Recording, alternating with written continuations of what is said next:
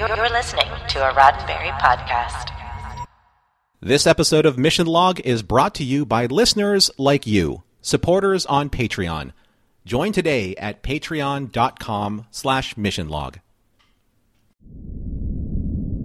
Mission Log, a Roddenberry Star Trek podcast, episode 422, Prodigal Daughter.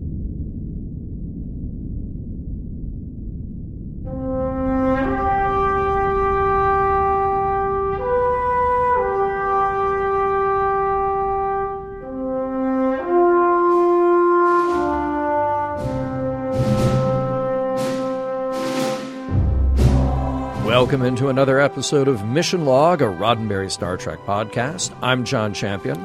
And I'm Norman Lau. Each week on Mission Log, we examine an episode of Star Trek, one by one, picking it apart for morals, meanings, and messages, and seeing if we can really go home again. This week, Ezri Dax uh, goes home again, uh, for better or for worse. We might side toward worse. I, I don't know. Let's see how it plays out. And we'll meet the Tegans, minus Chrissy, in a moment. But first, a word on how you can reach us. Mission Log is a conversation about Star Trek, and that's why we want to hear from you. Use Mission Log Pod to give us a like and a share on Facebook and Twitter. Then follow and rate us at Apple Podcasts to help others find the show. You can call us on Skype at Mission Log Pod or by dialing 323 522 5641. Send us an email at missionlog at roddenberry.com. And remember, we may use your comments on an upcoming episode of Mission Log. And once again, the dapperest man in the history of trivia, here is John Champion. Well, thank you for that. Trivia for today's episode Prodigal Daughter. It was written by Bradley Thompson and David Weddle, our returning team, Ira Steven Behr's friends. Uh, they had contributed Treachery, Faith, and the Great River earlier in the season and the production found itself with a very short deadline for their next episode. They had originally pitched a show about Sisko meeting his future self, but Ira steered them toward a story that would explore Ezri Dax's backstory. One idea was that her mother was indeed part of the Orion Syndicate and had even pulled strings to have Ezri joined with the Dax symbiont. It was too much and too dark the syndicate stayed, but now it was oriented back toward O'Brien's encounter with Bilby in Honor Among Thieves. The episode was directed by Victor Lobl. Here we are at the end of Victor's four episode run on DS9. He directed In the Pale Moonlight, most recently in our discussion, and we will catch him twice on Voyager. Now, the title of the episode comes from the parable of the prodigal son or the lost son, depending on which version of Luke you read from the Bible. It's not a direct corollary to this story, though. The son decided to take his half of his father's inheritance early and then ran off and spent it and went through famine, and then he returns home ashamed, only to be celebrated by his father. That makes his brother jealous, but their father is just glad that uh, he who was lost is now found, so break out the fatted calf and celebrate.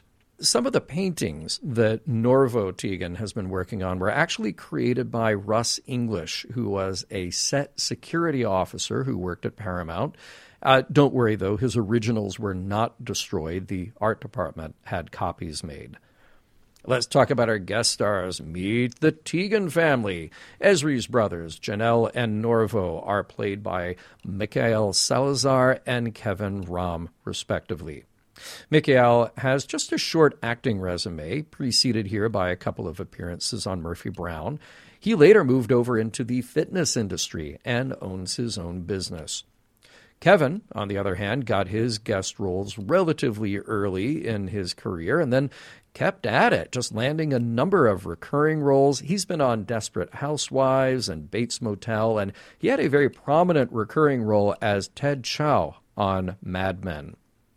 Ezri's mother, Janis, is played by Leigh Taylor Young, who has had a long career, going back to her on screen debut as a recurring character on Peyton Place in the late 60s, a bit of science fiction followed as she was cast in the 1971 dystopian classic Soylent Green.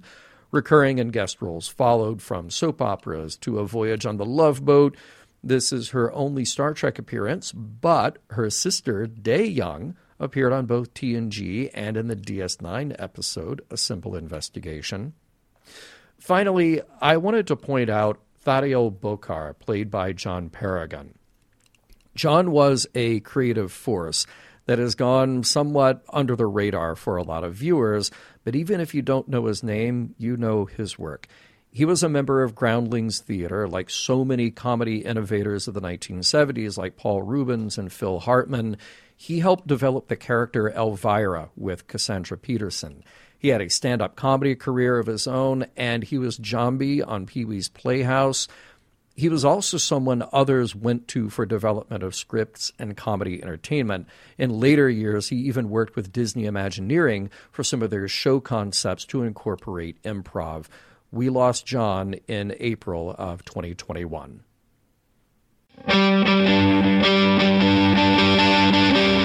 I'm sure that in the long tradition of harmonious Star Trek reunions, Ezri is going to have a great time visiting with her totally normal, well adjusted family this week.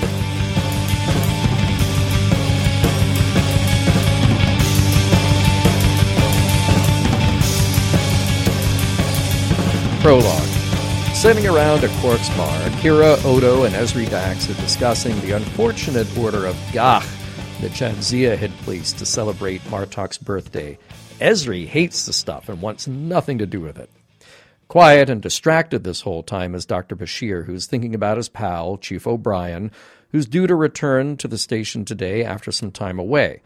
But the chief doesn't arrive, and that forces Bashir to drop a bomb on Captain Sisko. O'Brien wasn't away on a family visit, uh, to see his father, to be clear, he actually went away to New Sydney in the Sappora system, trying to find what happened to Marika Bilby, the widow of the down on his luck criminal Miles had befriended when working undercover for Starfleet intelligence. She's missing, and Miles has always felt a bit concerned about her since, you know, he was part of the reason her husband got whacked through a setup by the Orion Syndicate. Sisko is not happy about the news but he wants a report from Bashir on the whole mess, and he turns to Ezri Dax. It just so happens that her mother and two brothers live in the Sappora system, operators of a mining business, and far away from Federation jurisdiction. Ezri has a, shall we say, distant relationship with her family. Hasn't even spoken to her mother in six months, but she's willing to ask for help finding the chief, and her mother is happy to oblige as long as Ezri comes home for a visit. Act 1. With no small amount of trepidation, Ezri heads off to Sappora 7. Home is a huge, glass walled, modern home overlooking an entirely industrial view of the mining operation. Ezri is greeted by one of her brothers, the frustrated artist Norvo, who immediately denigrates the work he has hanging up all over the house. Then there's Janelle, a little tougher and more businesslike. He's just come from the mine. Finally, there's Mother, Janas. Icy, tough, but glad to see her daughter. There's a bit of business to take care of, always. Janas tells Norvo she needs the financial reports he's supposed to have finished. She then tells Janelle that they need to fire someone called Lorkin, who is incompetent and costing the company a fortune. With that, she leaves the room with Ezri, which leaves the two sons to talk more candidly. They'll fire Lorcan, but this is more likely deliberate sabotage than incompetence. Janelle will have to deal with a guy called Bokar, who's part of the Orion Syndicate. Act 2. Dinner with Ezri's family, the Tegan family, is fine. Ezri is still getting used to being around them, and they're getting used to the idea that she's joined with the Dax symbiont since the last time they saw her. It's a lot of getting used to. After dinner, Ezri goes into Norvo, the artist's room. It's a hodgepodge of sculptures and paintings and all sorts of stuff, the worst of which he says is his. He's down on himself, getting rejected from the Andorian Academy of Art, and all he wants to do is wallow in his misery, maybe hit the Saurian brandy hard to forget his troubles.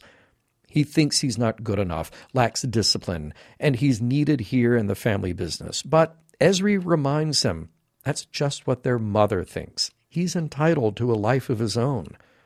The next morning, well, Norvo's got a hangover. and Janos is blaming Dax. He also defaced his own work, and Janos thinks it's Ezri's disruptive presence. But Ezri counters with a little better understanding. Norvo is being smothered by her, and he needs his freedom.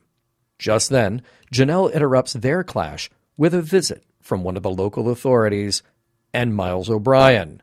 The chief is in cuffs and beat up a bit by the Orion Syndicate, but he found Marika.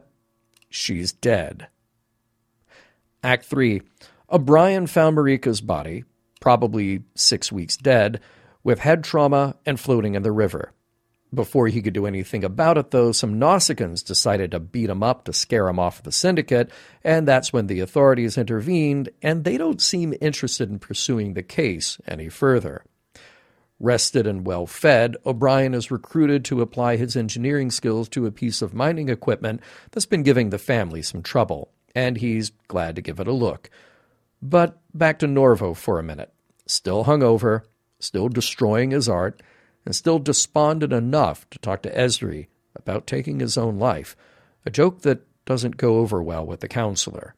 She offers him a break. What if he came back to DS9 with her just to clear his head, to get away from all this for a while? He's not convinced they could get along without him, but he'll think about it.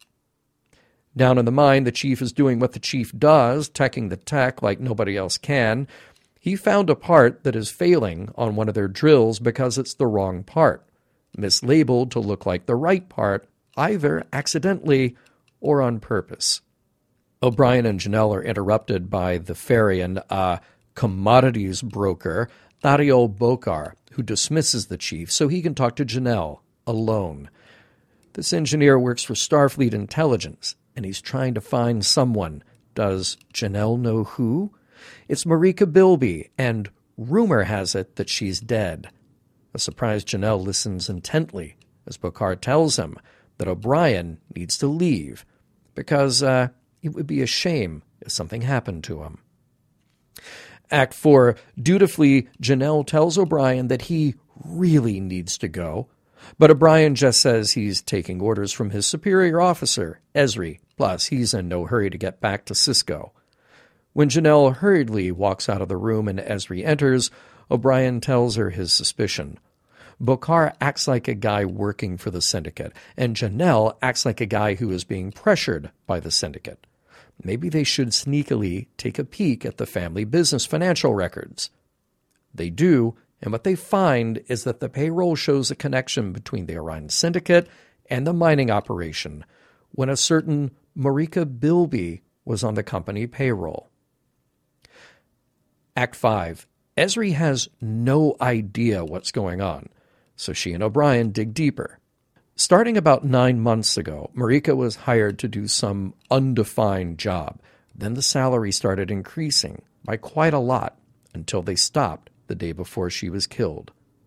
According to Ezri, everyone in her family has access to the books and responsibility for their contents, but she has no idea who would directly know about Marika or Maybe it's all of them. Time to confront the family. Janos wants to know the truth from Janelle, who explains that they hit a rough patch with the business and the Orion Syndicate showed up to bail them out. He accepted their offer and nobody around him seemed to pay it any attention. But then the syndicate needed a favor out of them to put someone on payroll without any actual work, to repay a debt. Marika wasn't happy with the amount, though, and she kept asking for more. She was angry at her dead husband, at the syndicate, at the people paying her, but Janelle insists he didn't kill her, which leaves the question of who did. The more the finger is pointed at Janelle, and the more he denies it, the tormented artist, Norvo, perks up and asserts himself. He didn't mean to do it. He went to Marika to see if he could reason with her, but she wouldn't accept it. Here he is, the son who was seen as lacking strength of his own, now really acting out on his own. He took care of the tough problem on his own. Ezri's eyes fill with tears. Sometime later, Norvo is arrested and taken away. Janelle, in shock, starts talking about mining work, but Ezri tells him it doesn't matter. He needs to go somewhere else and start a new life. That just leaves Janos, Ezri announces that she'll stay long enough for Norvo's trial, and Janas doesn't respond except to ask if what happened was her fault. Ezri doesn't answer, but just walks away. Time has passed, and the trial is over. Ezri Dax is back home on DS9, where she's found by Chief O'Brien. She tells him that Norvo was sentenced to 30 years, and while the chief says it's a light punishment considering, Ezri can't help but be sympathetic. She knew him as he was, and now seeing what's happened, she can't help but blame herself for all the times that she wasn't at home. The end. Thank you for that wonderful review, John. I, I guess um, my big question is what about the cat? You know, okay, I say what about the cat. You say what about the cat. One person who does not say what about the cat, Keiko. But Keiko's nowhere to be found. Technically, So- she says, so what about the cat? Yeah, yeah. Right, she yeah. she does not care about the cat. Keiko, good grief, chill. Yeah. Hmm I guess next time we see her on the show, maybe she'll, uh, eh, you know, uh, be okay with the cat. I guess we'll find out. One thing that we learned on today's episode: uh, you can't shoot 51 containers of gagh out an airlock due to environmental regulations. Good to know. That is important to know. I'm, I'm glad to know that, you know, as vast as space is, there are still environmental regulations. Makes sense. Could you just maybe shoot it toward a sun? Like, could you maybe put it in a torpedo or multiple torpedoes, maybe to tow it to the nearest, uh, you know, flaming ball of hot gas in the sky and just let that go to town?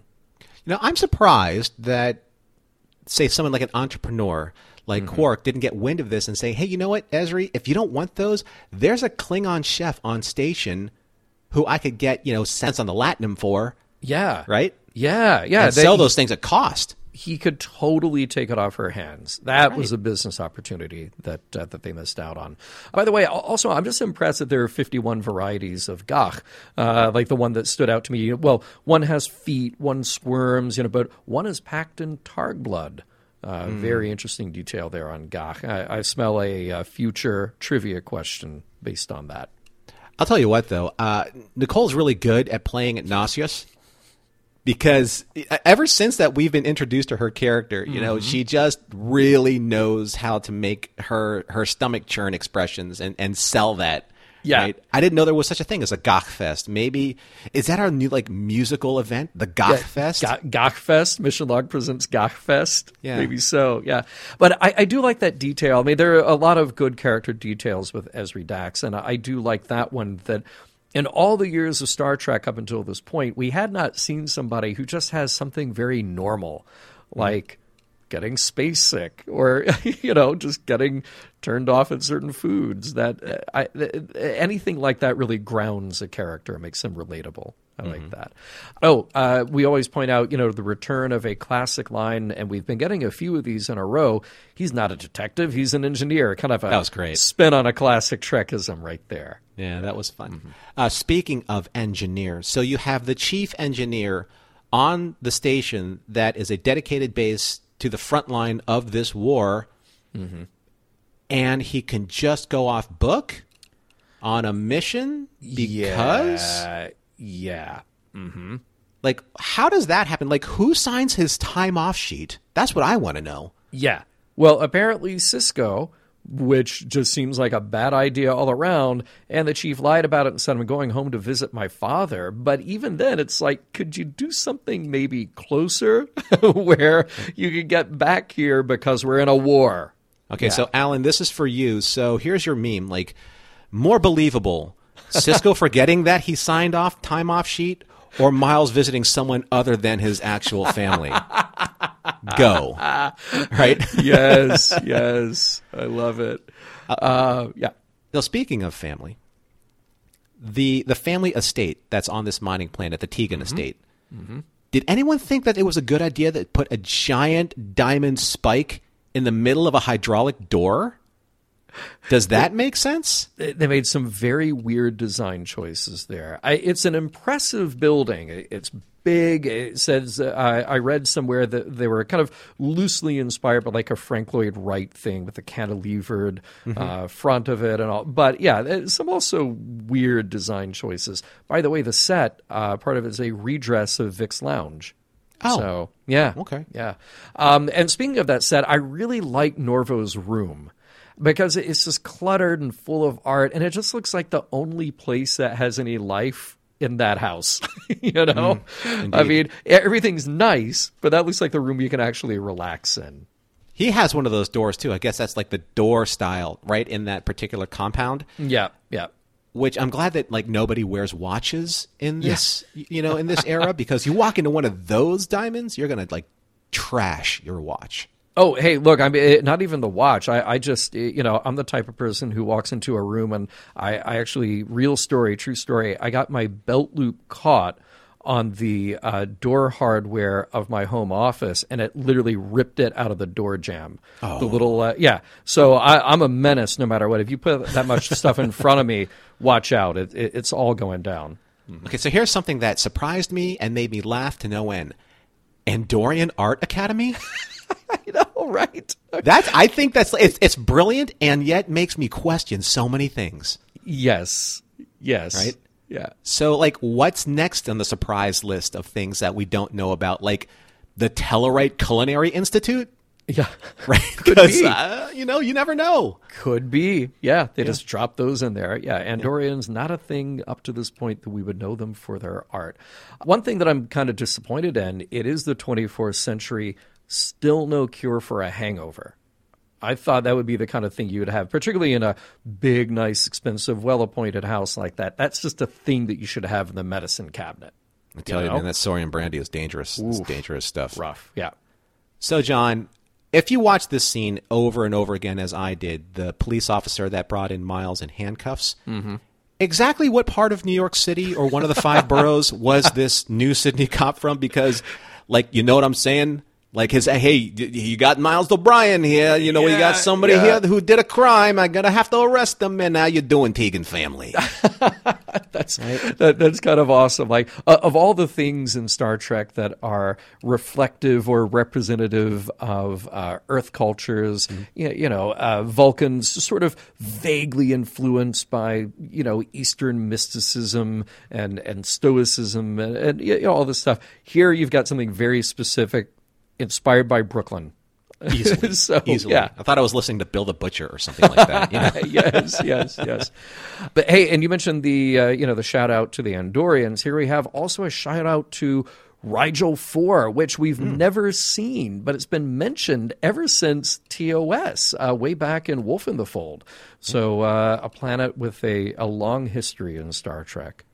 Well, here's something that you don't mess with ever, right? And my money is going always going to be on the chief when it comes to on-site identification of a transdater chip, right? Man, oh man, yeah. He goes, "It's clearly marked this way." Well, Miles is like, "Well, I don't care how it's clearly marked. I can tell by this that it ain't that." Right? He's like I- the James Bond of engineer chips. He, he is, uh, unless it's one of those things where it, it just happens to be so common for him, and you know, for somebody else, it's not. like- It's like if somebody you know brought you, say, like an iPhone six, but they had written twelve on it. you just you, know, somebody else, they're like, well, it, it, clearly it says twelve. Like, no, no, no, no, no. let, Yeah. let me just explain. It's not. Yeah. Yeah, this is at like the uh, the Genius Bar, right? Hey, I Yeah, bought this iPhone six. Uh, Yeah. it's not a six. Yeah, I bought this no, no, iPhone it's- twelve. It's not yeah. a s- twelve. Not, not a twelve. So, interesting thing about technology, when it works, it works. And what I love about this episode is that, you know what? If it ain't broke, don't fix it. So, why change what a hard hat looks like in a mining operation? Yeah. Great point. Yes. I mean, it does what it does, and you don't really have to, like, you know, you don't have to reinvent the wheel here. But it just seems like with the transdater chips and all this technology and kind of like these laser mine, uh, laser drills and stuff, Yeah. the hard hat just seems so antiquated. They got to a certain point on DS9 where a set decorator was being told by the producers, like, look, we spend all our money on uh, space glasses for Quark's Bar, and uh, space forks for all the tables. I'm sorry, you can't have space hard hats. You just kind of have to go with conventional hard hats. Yeah. Sometimes the world building just gets put to side, you know, Yeah. just a little too often, and uh, for my taste, you know, in this series. um, so we, as as we've learned, uh, kind of like Ezri's personality, you know, she's kind of very wallflower, sometimes very sheepish, sometimes. But when she kind of like put up her back and said to Chief, you know, when he was trying to investigate like who this money mm-hmm. like went to, when she said like don't investigate this, that's an order. I'm like, ooh, ooh, mm-hmm. ooh, there it is. Mm-hmm. Uh-huh. Yeah, Uh-huh. because Like, that time it was personal. That time it was family. Exactly. And, yeah, that that was interesting to see. We should be able to reassert that later on. And John, you never go against the family. Speaking of not going against the family, there is a moment in time when a character truly reveals his or herself. That smile at the end from Norvo. Wow, that was like, oh my god, that was chilling. Definitely his strongest moment. I, I'm going to have something to say about the actors later on in the show, but uh, that was a great shot, almost uh, like a little Anthony Perkins uh, in that moment. Yeah. Hey boss, can I go on a vacation with the mob in the middle of the war? Thanks, you're the best. P.S. Look after my cat.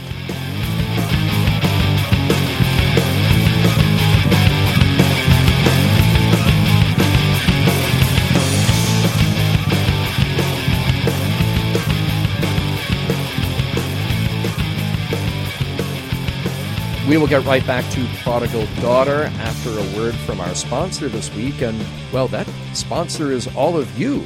It's all of you who have joined us over at Mission Log's Patreon, and that is patreon.com slash missionlog, where there is so much going on every day of the week. Norman, what's happening at Patreon? So what's happening over on Patreon, John, is that not only do we have fantastic Patreon subscribers, but some of those subscribers, a majority of them, have actually come over to what we offer on Patreon as a service, and that is our Discord server.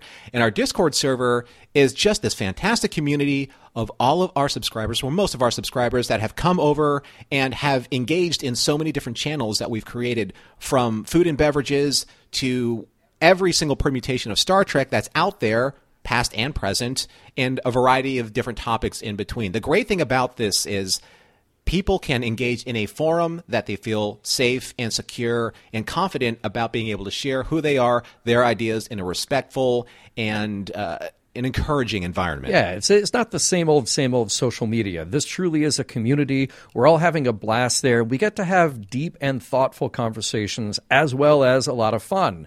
And sometimes we have those conversations live over video as we do with our weekly after dark feedback sessions after an episode of Mission Log drops. You've been doing Sunday morning chats just to get everybody engaged and to check in uh, another opportunity during the week. And like you said, there are all the discussion boards that are just happening all the time. I want to give a shout out to our newest members who have joined us over at Patreon Armin, Janet, the lone draftsman, Joanna, and Scott Palm. Good to see you, my friend, over there. So everybody jump into the Discord, say hi to each other, and uh, just jump into that conversation. We will see you there soon at patreon.com slash missionlog.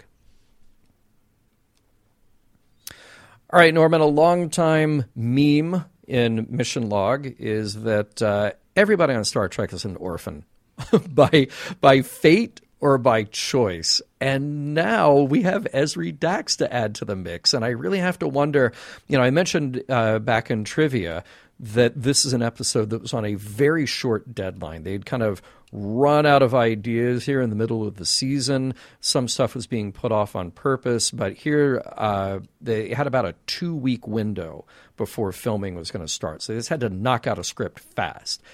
We're going to do something uh, that's the backstory of Ezri, who then said, well, her family's got to be a wreck. you know, because that seems to be such an ongoing thing. Um, in terms of positive role models, let's see, in this series, we've got, uh, well, we got Sisko. Maybe you could Martok in there, uh, i- and, you know, certainly being a uh, father, uh, well, brother slash father figure to, uh, to Worf. Uh, then we have people like Dr. Bashir, who by choice distance themselves from their families out of embarrassment or or annoyance or self-preservation. Um, I just wonder: is it because in a lot of literature and a lot of kind of heightened storytelling, our heroes have to have some separation from family, or is it because DS9 in particular, maybe Star Trek in general, doesn't always do a great job with families when they get them?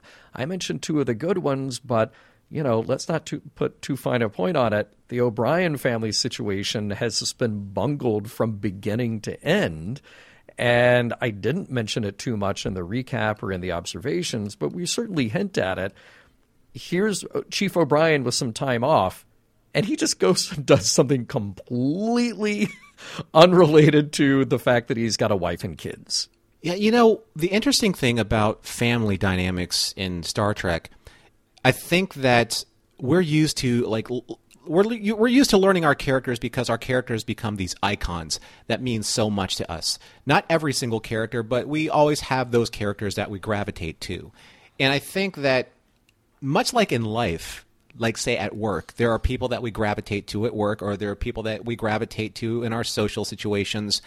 And then we see maybe we have the opportunity to see them in their family dynamic. You know, we'll get invited to say and, and this is apropos to what's happening right now. We're coming up on holiday season. So we may be introduced to someone else's family during the holidays. We may be introduced to them for some type of uh, milestone event, like a birthday, you know, or a wedding, or a bar mitzvah, or a, a, you know a confirmation. Something where you take that particular character or that particular person that you've either idolized or learned to grow and love, or uh, learn to just really respect, and you see them in their natural surrounding that changes everything. Yeah. It really does. Because the person that you think you know isn't the person who they are in those particular circumstances.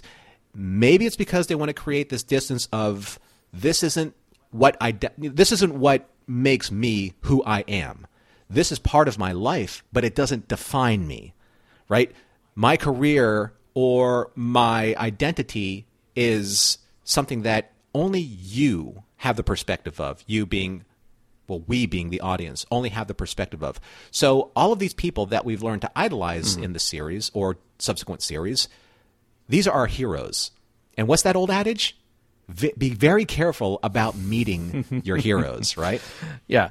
Well, let's see. But I, I wonder though, is there something, you know, an unintended message here uh, that undermines as much as Star Trek has this positive view of humanity and the positive view of our abilities, is there something a little darker at play here? And, and it might just be because it's a literary or entertainment trope when it comes to heroes and their journeys that says that families aren't a part of that.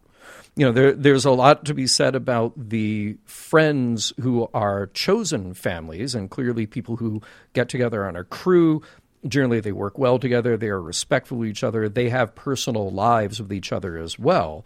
Um, but typically when you introduce a family member it, it's to the detriment of that character. I, I like what mm. you're saying about the idea of give, giving a character some color and giving a character some deeper aspects that we don't always see because what we see is their job. But you know it, it's one thing for Worf to have this sort of like comedically entertaining family, the Rozhenkos, who just seem like lovely, if a bit over the top people. But then he is embarrassed by them and shuns them and acts horribly toward them you know mm-hmm. so it would be one thing if we just got a little taste of it say like oh okay well they come from a quirky family life and isn't that charming but it's another thing when you dig another layer deeper and go like oh they're actually dysfunctional and terrible to each other as well and that's that's what we have here with Ezri well, you know, sometimes uh, when when people get to see, you know, get to look behind the veil and see exactly like the Wizard of Oz, like mm-hmm. pulling all the strings, and you know that he's just a human man. That's something that is uh, it's it's something that people don't they don't want to have exposed, you know, uh, as part of their lives. You know, they've cultivated their lives and curated kind of like their social presence, their online presence, or their professional presence in such a way where they're trying to kind of like be the ideological version of themselves, like the best version of themselves. Mm-hmm. That's just because people haven't been able to dig deep in their in their background. It's it's akin to finding someone's yearbook and saying, "I can't believe you had that hair," or you know, you're you're most uh, you're uh, you're most voted to succeed in this or that, Sure. you know, or you are part of such and such club. This is your past. No one really likes their past being looked into without specific permissions or you know guidance. You know, looking through that past because there are a lot of inferences, there are a lot of assumptions that can be made. Oh, you're like this now because of this part of your past. Oh, Ezri's like this now because we've met her mom. Now, now, fortunately for her, only the chief has met the family, and he's probably going to be sworn to silence because of the you know the the on uh, ongoing you know investigation and litigation that's happening with Norvo Yeah. but sometimes it's mortifying, right? When you have somebody that's that whose opinion you respect meet your family who they're not all on the same page as you are just in terms of your outward professional curated personal appearance. Uh, well, let me go back to something you just said, though, which is uh, this idea that you know you, you can sort of get to know somebody, you learn something about their family, their upbringing, their background, and you go like, oh, okay, you are this person because of that background, which is true. I we are all a product of our environments. We're all a product of our upbringing. But but in this episode, that comes to a very strange place. Ezri is who she is because of her background and her experiences. Norvo is who he is because of his background and experiences. And that's where we get to this really interesting, touchy place of that fine line between blame and responsibility. And I, I- don't think this episode necessarily comes down on a specific, but we'll we'll, get to that in our wrap up in, in a few minutes here. But I, I get left with this kind of ambiguity in that final moment between Ezri and her mother. So remember, Yanas asks, "This isn't my fault, is it, Ezri? I didn't do this, did I?" And what does Ezri do? She just turns and walks away. Now, I'm not saying that there is a perfect answer to that, but by turning and walking away, I, I think that just leaves far more questions than it actually uh, attempts to answer there. Uh, uh, I would say to Yanas, if you were to actually try to take this uh, maybe a little dispassionately, a little clinically, so, Yanas, no, you didn't do this. You, you are not to blame in this respect. And, and she may be a terrible mother, um, although that can only be measured in degrees, because certainly on Star Trek we've seen some good mothers and some terrible mothers. But, but Norvo's actions are his own. Um, and this is a place that I think is is really but are wait, are they though? well, okay, so just the Okay. same way that we have to look at all of the characters in that family, like Mm-hmm. if we're going to say that they are all a product and therefore the person who uh, was the the you know the authority figure, the parent in this case, is responsible for all of their actions. Well, Yanas is responsible for all the good things that Ezri has- done. She's responsible for all the bad decisions that Janelle has done. She's responsible for the bad behaviors uh, that Norvo has taken. But if you take that to logical extreme, well, Yanas is simply a product of her upbringing by her parents, who are simply a product of the upbringing by their parents, and so on until you rewind it and get back to, I don't know, the Big Bang. you know? But that's not, but I you know, but that I mean, you know, that's not necessarily wrong because I think that sometimes, you know, there are certain like emotional rails that are set. Uh, and I think that at least if we if we just take the responsibility of talking about like what happened with Norvo, Norvo's path was set on a very specific course because of very specific examples of how he was overlooked. You know, so t- let's take the dinner exa- uh, the scene for example, the dinner scene. He was trying to do something. He was trying to actually pay compliment to her sister, his sister, who ha- he hasn't seen in months. Right? He's just glossed over mm-hmm. every single time, and not, not just from you know Yanas, like you know from Janelle as well. You know he's glossed over every single time. His level of importance was reduced to nothing. So if you if that happens to somebody, that's a condition that they have been set to in order to operate mentally from. Mm-hmm. So it's not necessarily that he is necessarily responsible for his own actions. He's conditioned to behave in a certain way because of the you know, of of the consistency of what happened to him. That that is all a contributing factor. I think ultimately uh, the action, the, the the choice taken to go into action, comes down on that person, not not the you know when Norvo goes to trial. Clearly, it's not his mother on trial and her parents on trial and their parents on trial. Of course, we can look at contributing factors, but ultimately, it's him at the end of the day.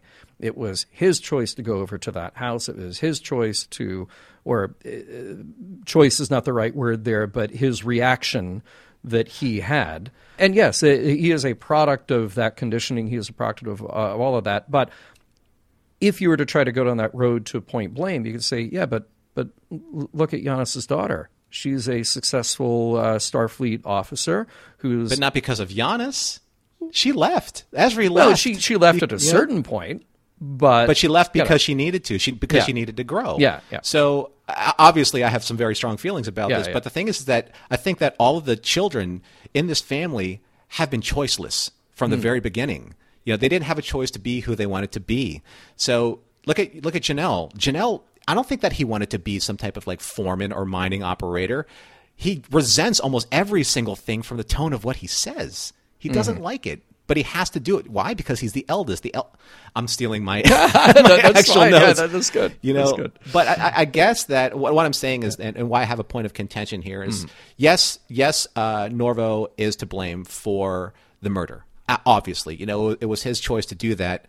Choice I used loosely, but it's the conditions of why he did it were not his choice at all. He was actually he was cornered into it right? He was he was cornered into making this decision, a decision that he wasn't he didn't have the agency or understanding to make I, because of how he was conditioned. but, but you think he didn't understand that murdering somebody is wrong?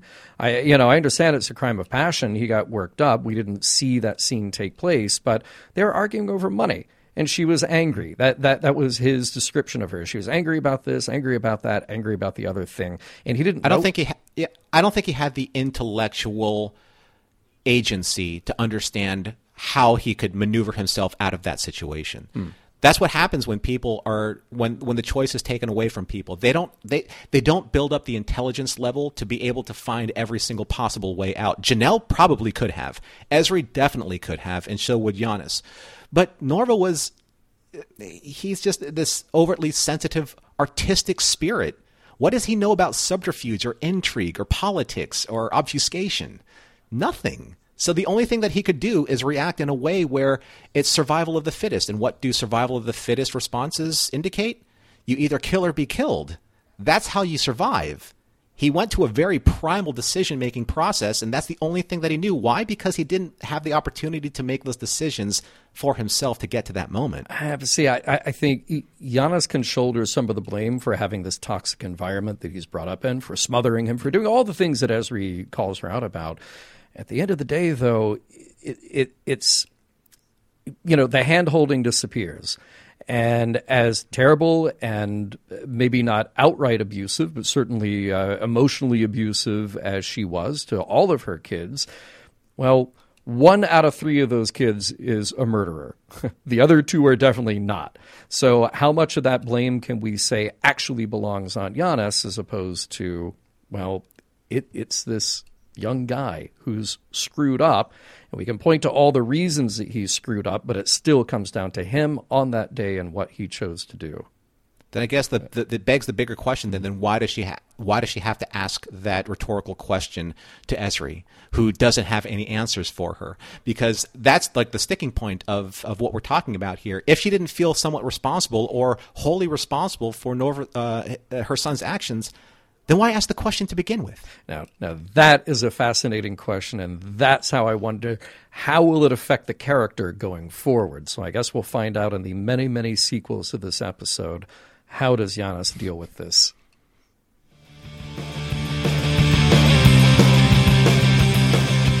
Let's bring this in for a landing with a thorough analysis of Ezri's totally normal, well adjusted family, as soon as she finds one.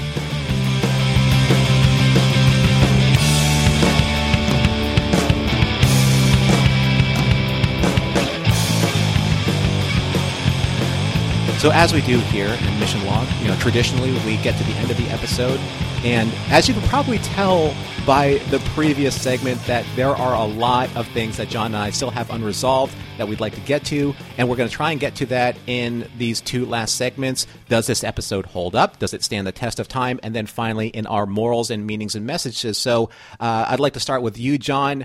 Let's start with the very first and obvious topic does this episode hold up for you? So. I, I feel like this is one of those where even the writers admit, like, oh, we didn't have much time. you know, that's sort of uh, an excuse up front, even before you've gotten into the episode. I feel like this isn't a bad episode, a patently bad episode. It's just sort of, it leaves me with the question of why are we doing this? Why why are we here? why do you live here? And, and I'm going to draw a really weird parallel. The movie Solo. You saw Solo, right? Everybody saw Solo because it. I love okay, Solo. all right. So every, because everybody loves Han Solo, right? And and Disney decided to make a prequel movie about him. And it was well produced and it had a big budget and some good action sequences. But a friend of mine asked me after I saw that if giving Han Solo a tragic love story in his background made me like the character anymore. And, and I had to admit that I, I didn't care at all. Like like the, the fact mm. that he had that backstory now didn't affect my appreciation or fandom of that character that has been there for 40 years, you know.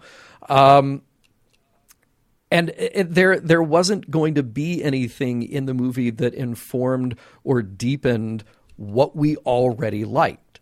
So here's the problem with Ezri. It's the same thing. We already like her. And DS9 already has done a brilliant job by changing who Dax is now and introducing a character who truly stands on her own. And she already got a great single episode focus with Afterimage. And similarly, I'll go down on a path here with Chief O'Brien. We all love the Chief. And I liked the episode Honor Among Thieves uh, a bit more than you did, Norman. But but um, but but still, I don't know if I needed any follow up there. I mean, uh, the guy has Bilby's cat, which everyone seems to either forget about or hate if you're Keiko. So I don't know if I needed more detail on either of those characters' lives. And look, this is no slight on Nicole DeBoer at all. She is great as always. And I, I just feel like in this, there's no chemistry with Ezri and her brothers. And I get it that they're in a chilly family dynamic, but but come on. The problem is this episode is trying to be a family drama like Long Day's Journey into Night, where you have all this sort of, you know, intimate scenes of dialogue and then it reveals and builds up to something. But you're trying to do that and do a crime drama, like a procedural, you know? And mm-hmm. at the end, I found Ezri's family to be pretty forgettable, except in the abstract. I'll walk away from DS9 going, well, Ezri's a great character, and they made bold choices by making her different from Jadzia. And, oh, yeah, her family's a mess. But but that, but that's basically what I'll take out of it. So it doesn't hold up as an episode anything beyond just the fact that Nikki is good and Colm is good as always, and that's about it. I didn't need these mm-hmm. stories to enhance my enjoyment of what I already enjoyed. So I have to say no on this one. Uh, how about you? See, this is where I love uh, having these conversations with you, John, because it's not necessarily that I disagree with you. It's just that I see this episode from a completely different awesome. perspective. That, that's why you I'm know, here. I mean, I'm here for this. yeah. I mean, I understand that. Yes, uh, where where does this episode lie in kind of like the last 14 or so episodes that we have to the end of the series? Yeah. Like, is this episode an episode worth telling? I would say yes and no. I would say no because you know we're we're dealing with a very limited amount of time to tell and wrap up this very significant story in the history of Star Trek. But I would also say yes because I think this episode is relevant and, and transcends more than just a story within the Star Trek universe. So I'm looking at it from a what does this mean in terms of more of a, a meta universe type of a story. So, what happened to Norvo is prevalent and applicable to many sensitive young men and women who feel and always have felt choiceless and trapped for a variety of different reasons. Norvo represents those who have tragically fallen through the cracks of his own family. And because he was gifted with abilities such as sensitivity and creativity and a unique way of seeing the world as expressed through artwork and poetry and endeavors that give him a way to channel these very powerful and personal forms of expression, this is the way the story is structured, and specifically the way the archetypes of Ezri's family is presented in both relatable and, and, and identifiable, uh, identifiable ways. The overbearing mother who uses her maternal strength differently in order to protect what is hers, including, going back to what I just described about Norvo, suffocating the uh, uh, suffocating nature of using her children in order to further the family's business and status, not only in Trill society, but in the capitalist circles that she's involved with. Janelle, being the eldest, had the succession plan from parent to child thrust upon him, uh, so the overwhelming need to succeed forced him into making decisions, any decisions, in order to prove to the family that he had the will and the means to lead when called upon.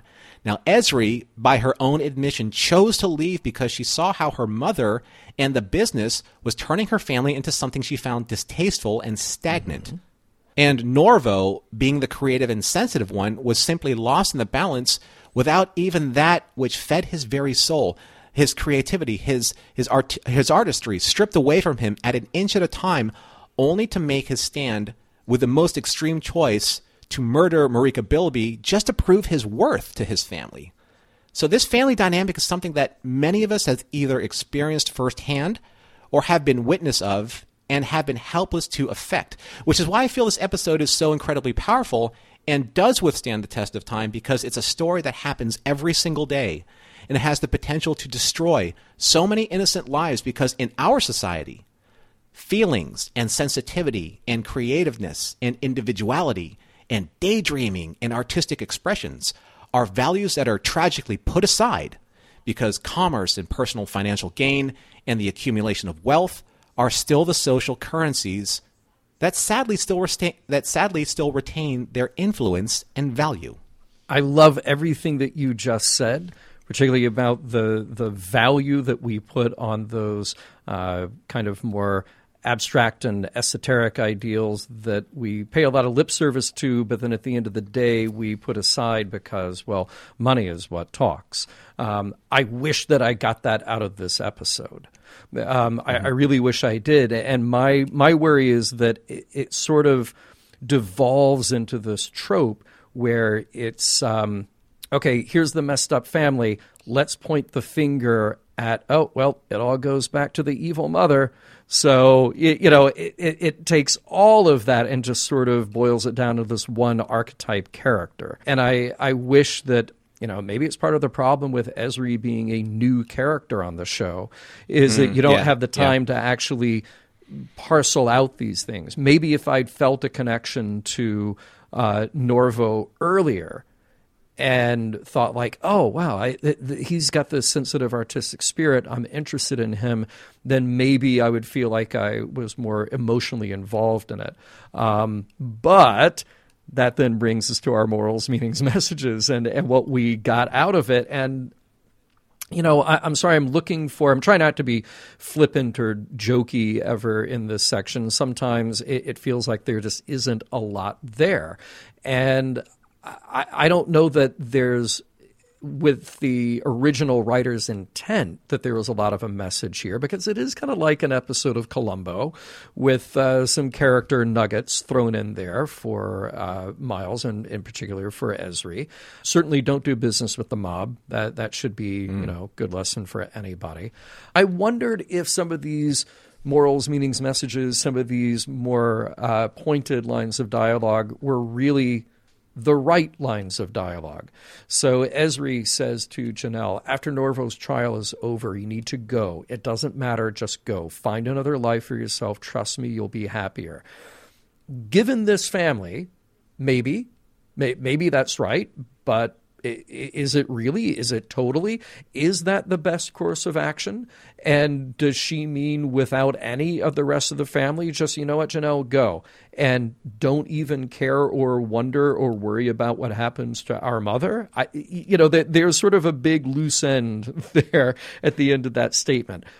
I understand where her heart's coming from in that because she did get to go away. But right. she got to go away into a structure that was there ready for her, ready to absorb all these orphans who go off and become heroes in starships, and leave behind a family that was still intact, dysfunctional, but intact. So, mm-hmm. is it just as easy to dole out that advice to a guy like Janelle? Janelle seemed, and look, maybe this was the actor, maybe this was the writing, maybe it was the re- the directing. I don't know. Janelle seemed tougher, but just as lost as Norvo. I yeah. agree. I totally so, agree. And, and, and going back to your point, um, just to just to jump in here for a second, I think that if we had more history with Ezri, mm-hmm. this would have probably uh, had a little bit more impact overall. Uh, for a general audience, as mm-hmm. opposed to say me specifically. Yeah, yeah. and then the, there's that last scene that I think is so interesting with uh, Ezri and the chief. And uh, this is after the trial and after we know that uh, Norvo is getting 30 years. And Ezri says, I should have seen that. I should have tried to stop it. The chief says, You're not responsible for that.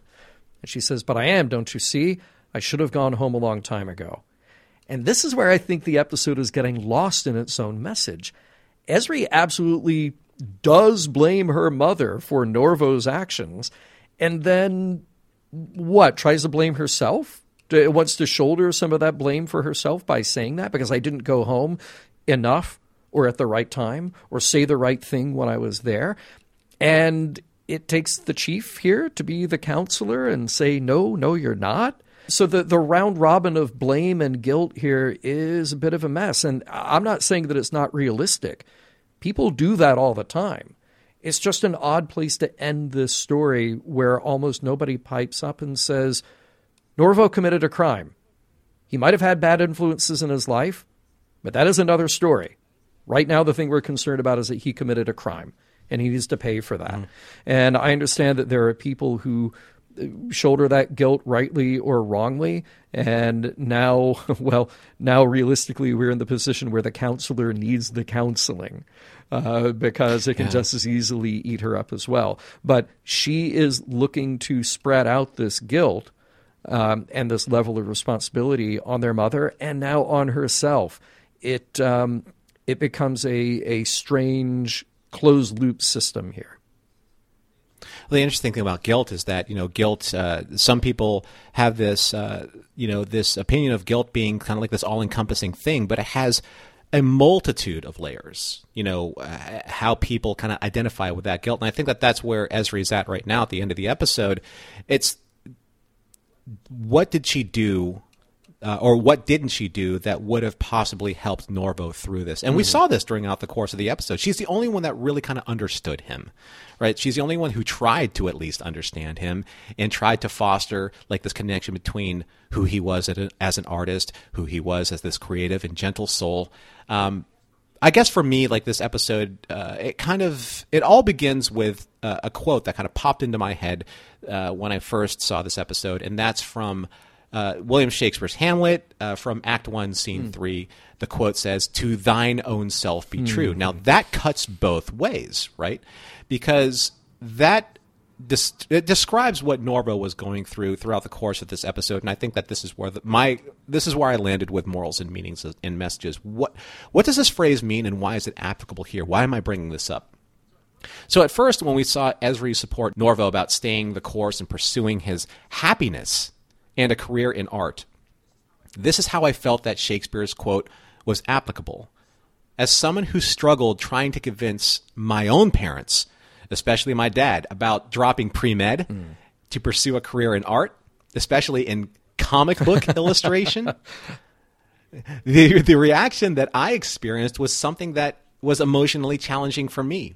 And, and after a long period of depression, and self doubt about my own abilities and choices in my own life, I did eventually come to the conclusion that it was my own life that I was fighting for? What's more empowering than the gift that we can truly cherish in our lives than the ability to decide our own fates for ourselves? When we come to that realization, we choose to live and succeed or fail based on our own choices and our own merits and our own passions. That's the moment in our lives where we have true freedom, right? Have true agency over who we are, whether those choices are professional or religious or discovering our sexual or, or gender identities. Embracing the path that leads us to become our very best selves empowers us with something stronger and more enlightening and freeing than any force that we can imagine, except for perhaps one parental approval. What Norvo ultimately suffered his entire life is the quote unquote immovable object to his irresistible force, his mother's approval. And you can you can use that as a as a way to just say parental mm. approval. And ultimately, this is when the perversion of Shakespeare's quote, to thine own self be true, can be applied to what Norvo had become his own self as seen in his mother's eyes.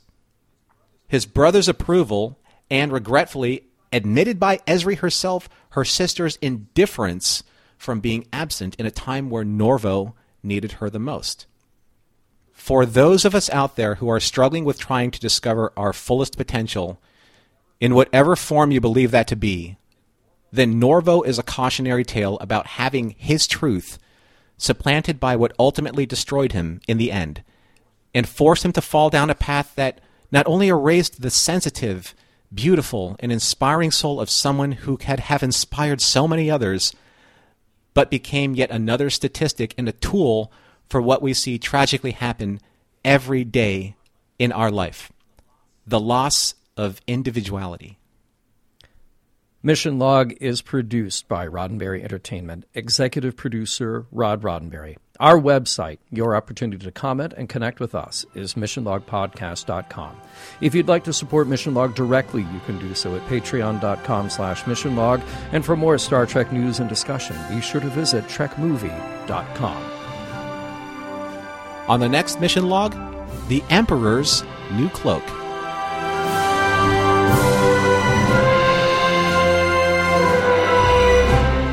Some of the music for Mission Log provided by Warp 11, online at warp11.com.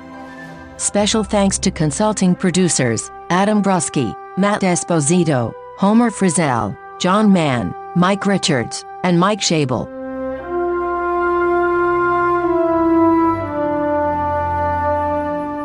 Considering what happened with Bilby's wife, it's probably for the best that Bilby's cat now spends his time leaving cat hair all over the chief's pants.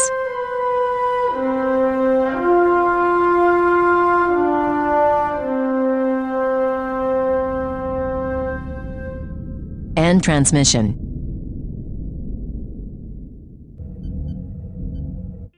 This is a Roddenberry podcast. For more great podcasts, visit podcast.roddenberry.com.